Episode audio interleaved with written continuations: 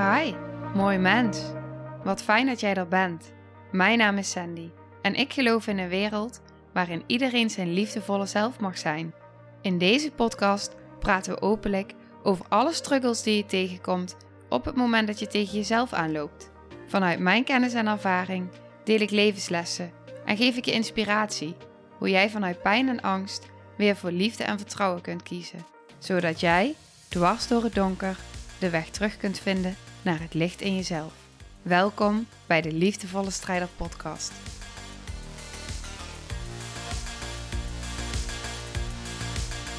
Welkom bij weer een nieuwe aflevering van de Liefdevolle Strijder Podcast. En welkom bij, ik denk, de meest kwetsbare aflevering die ik tot nu toe heb opgenomen. Zo voelt het. En ik moet nog beginnen. maar ik doe dit omdat ik degene wil zijn voor jou die ik vroeger nodig had. En deze aflevering gaat over dissociatie. En daarom weet ik dat het een kwetsbare aflevering gaat worden omdat ik het met je wil gaan hebben over dissociëren. En ook over de helende reis die ik zelf heb mogen ondergaan. En in mijn geval gingen die twee heel erg samen. Ik heb al vaker de vraag gekregen van oké, wat is dissociëren nou? En ik had in aflevering 36, de laatste aflevering van het jaar, had ik de vraag gesteld van nou, als iemand hier meer over wil weten, dan laat het me weten. En nou, daar kreeg ik reactie op. En eigenlijk komt dit nu precies op het juiste moment. Juist omdat ik zelf die helende reis zeer recent heb mogen ondergaan. En eigenlijk ook heel erg bewust werd van wat er nu in mijn lijf gebeurde, ook op het gebied van dissociatie. Want op het moment dat ik ging liggen en er was nog niks gedaan, er was nog niks gezegd, ik ging liggen en ik dissocieerde.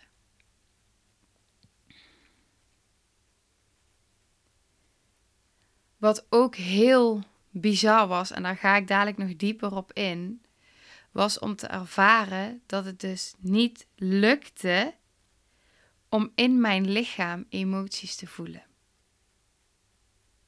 Ik kon wel voelen, ik had een weten, maar ik kon niet in mijn lichaam emoties voelen. En dat was zo apart, zo vreemd. En ik kreeg ook het ene na het andere versplinterde traumabeeld door. En juist daardoor ben ik tot enorme bewustwording gekomen.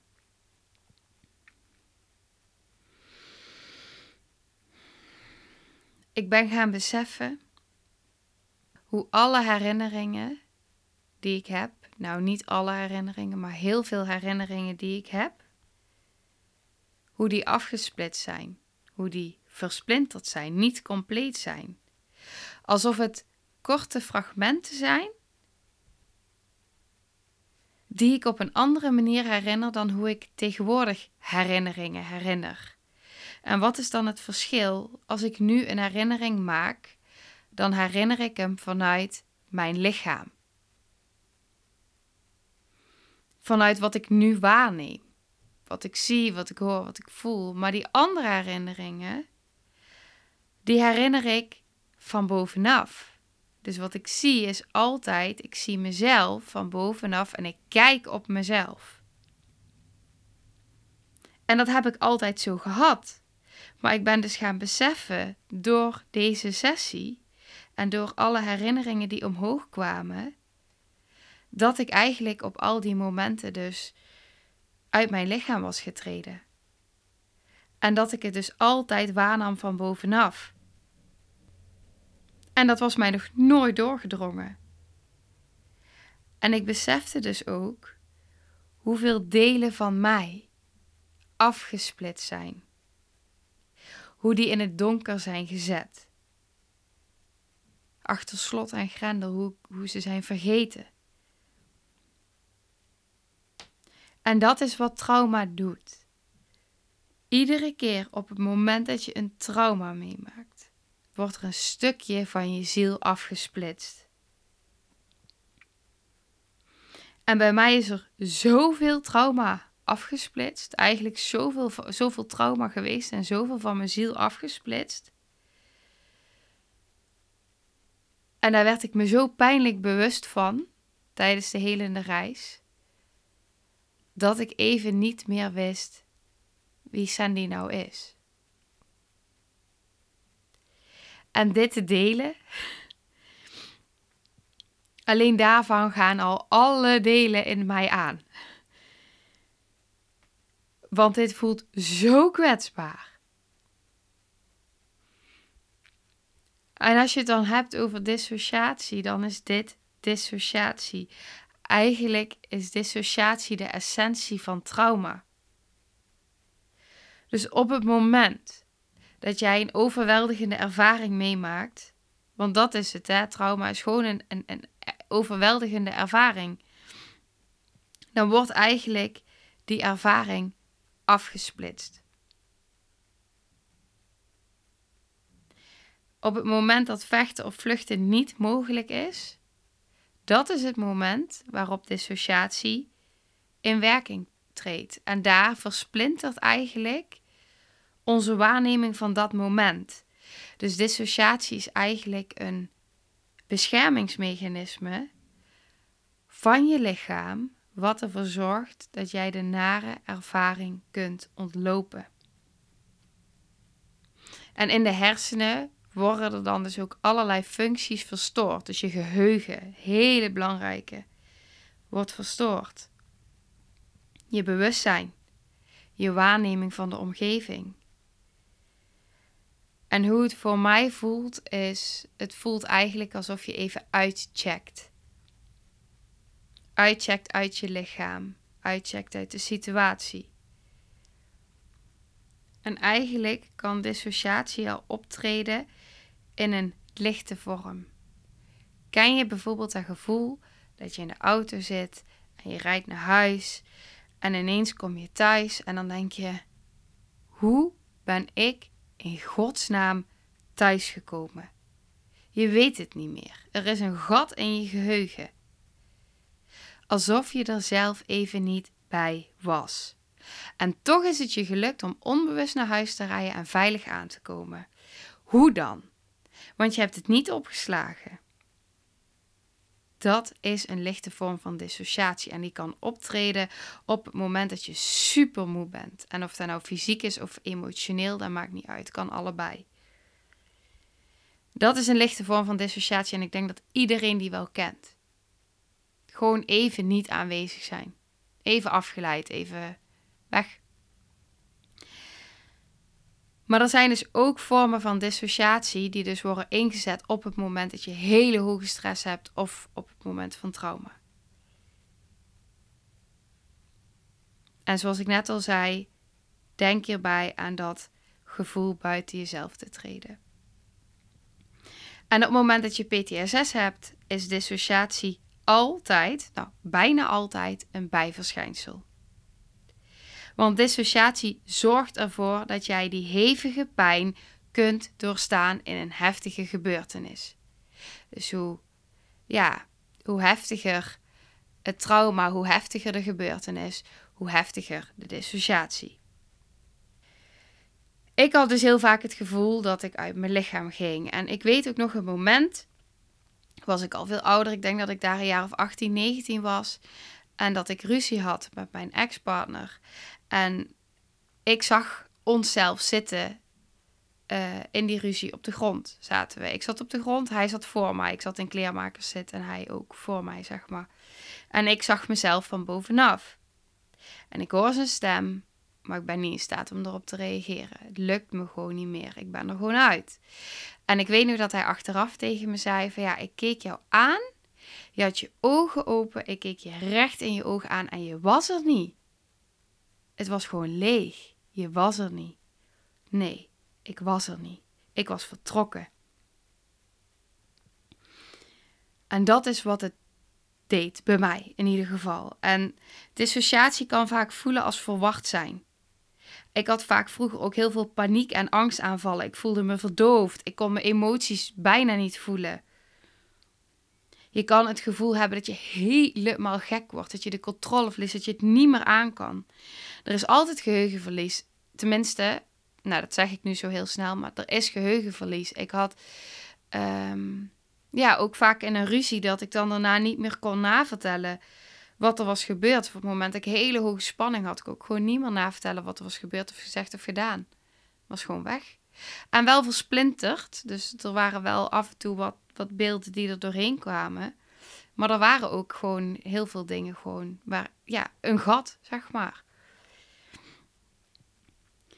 Eigenlijk wat er gebeurt op het moment dat trauma niet verwerkt wordt, dan blijft die stress, dan blijven die hormonen blijven in jouw lichaam rondcirculeren. En op het moment, kun je je voorstellen, op het moment dat er dan een trigger komt, wat er dan gebeurt? Op het moment dat er dus een trigger komt, dan worden dus eigenlijk al die verdedigingsmechanismen weer in werking gesteld. En al die emotionele reacties van toen komen weer precies dezelfde, uh, ja, op dezelfde manier eruit.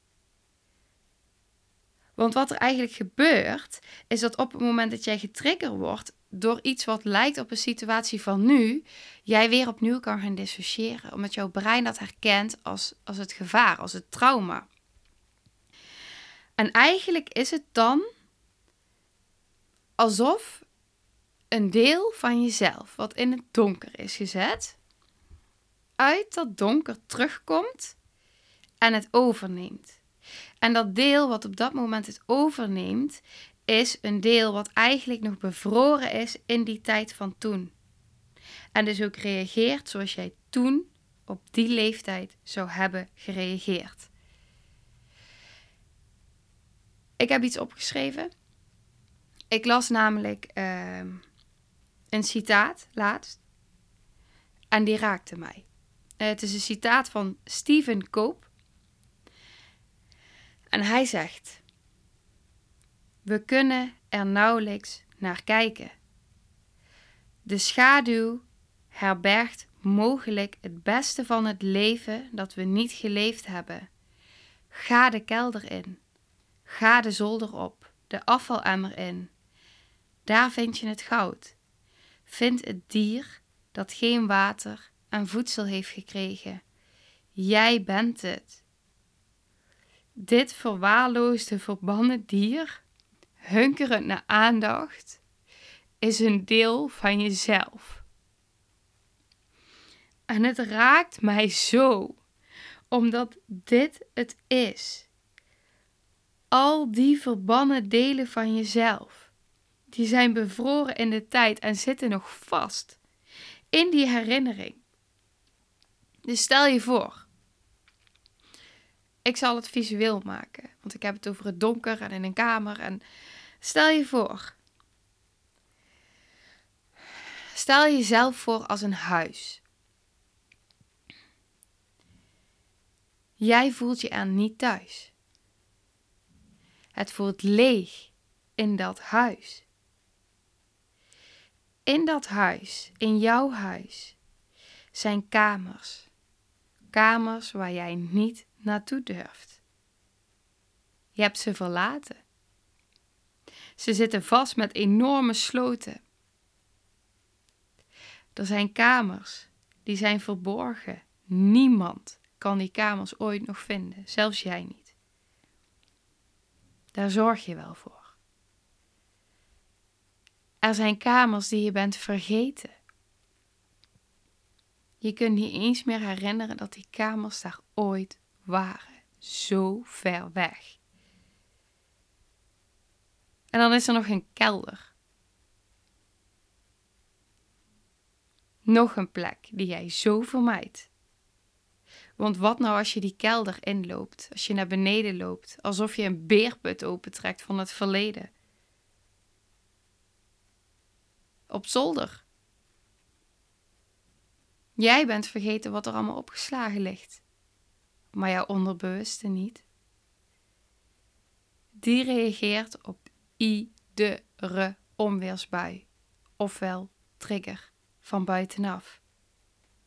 En eigenlijk op het moment dat dat dan gebeurt, hè, dat, dat, die, dat er gereageerd wordt op die trigger, dat dat deel naar buiten komt van die zolder wat daarop geslagen lag, dan voelt het alsof je compleet instort, als compleet instortingsgevaar, alsof er geen controle meer over is.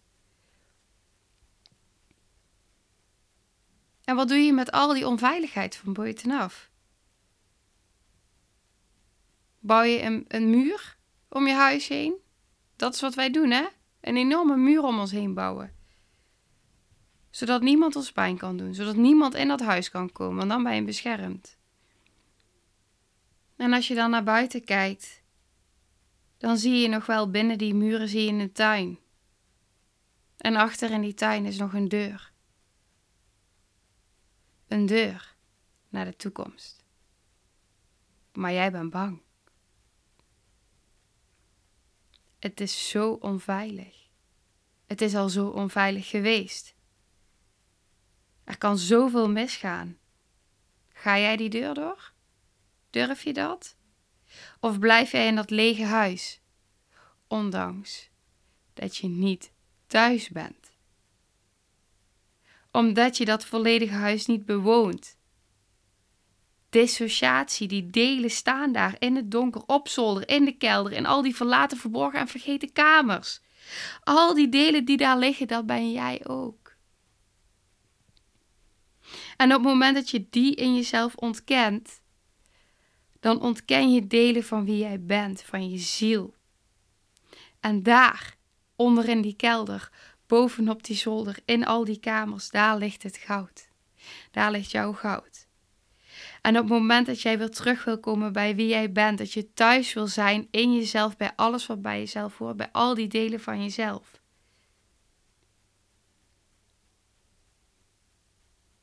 Dan zul je die ruimtes in moeten.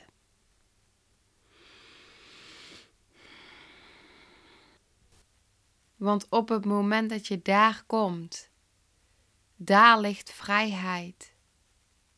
Daar ligt durven leven vanuit je hart, in verbinding zijn met jezelf, in verbinding zijn met je intuïtie. Met dat wat belangrijk is voor jou. Onvoorwaardelijke acceptatie, onvoorwaardelijke liefde. En dat is wat je zo verdient. Alleen al omdat je bestaat. Je hoeft niets te verdienen. Je hoeft niet dingen te forceren. Je hoeft niet allemaal dingen van jezelf te verwachten. Alleen al omdat jij bestaat. Verdien je dat? Ik wil je vragen om dit alles even te laten bezinken. Neem even de ruimte voor jezelf om, om dit tot je te laten komen en om te kijken wat er allemaal in je gebeurt en wat er in je opkomt. Want eigenlijk zou deze aflevering nu verder gaan met de helende reis. Zo heb ik hem opgenomen. Maar ik besefte in die overgang van het dissociëren naar de helende reis dat er eigenlijk weinig ruimte overbleef om echt te integreren wat er nu allemaal al gezegd is in deze aflevering. Terwijl ik me zo kan voorstellen dat het juist heel veel los kan maken. En toen dacht ik, ja, ik wil je die kans niet ontnemen dat je nu verder gaat met luisteren in het volgende verhaal, waardoor ik dus deze keuze nu heb gemaakt. Dus lieve, lieve jij, laat het allemaal even bezinken. Neem de ruimte en de tijd voor jezelf als je die behoefte voelt. En dan komt over een paar dagen deel 2 van deze aflevering, waarin ik gewoon verder ga met waar ik gebleven ben. Dus dank je wel voor het luisteren. En laat je me weten wat je ervan vond. Dat zou ik echt, echt, echt, echt, echt heel erg waarderen. Omdat het voor mij ook echt zo spannend is om te delen. En juist op het moment dat het zo spannend en kwetsbaar voelt eigenlijk om zo'n dingen te delen, dan is het extra fijn om een berichtje terug te krijgen wat iemand eruit heeft gehaald of ja, wat dan heeft geraakt. En ehm, weet dat je me kan bereiken via Insta. Oké, nou, dan is hij nu uh, echt afgerond. In liefde. Nou, lieve mensen, ontzettend bedankt voor het luisteren. Ik ben heel benieuwd wat je van de aflevering vond en welk inzicht je eruit hebt gehaald. Mocht je nog vragen hebben of is er een onderwerp waar je meer over wilt weten, laat het me dan weten. En wie weet neem ik het mee in een van de volgende afleveringen.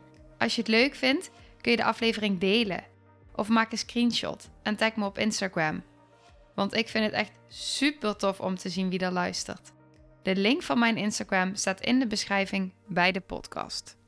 En wil je blijvend geïnspireerd worden? Klik dan op abonneer of volgen in de podcast-app waarmee je luistert. Dat zouden ik en alle toekomstige luisteraars enorm waarderen.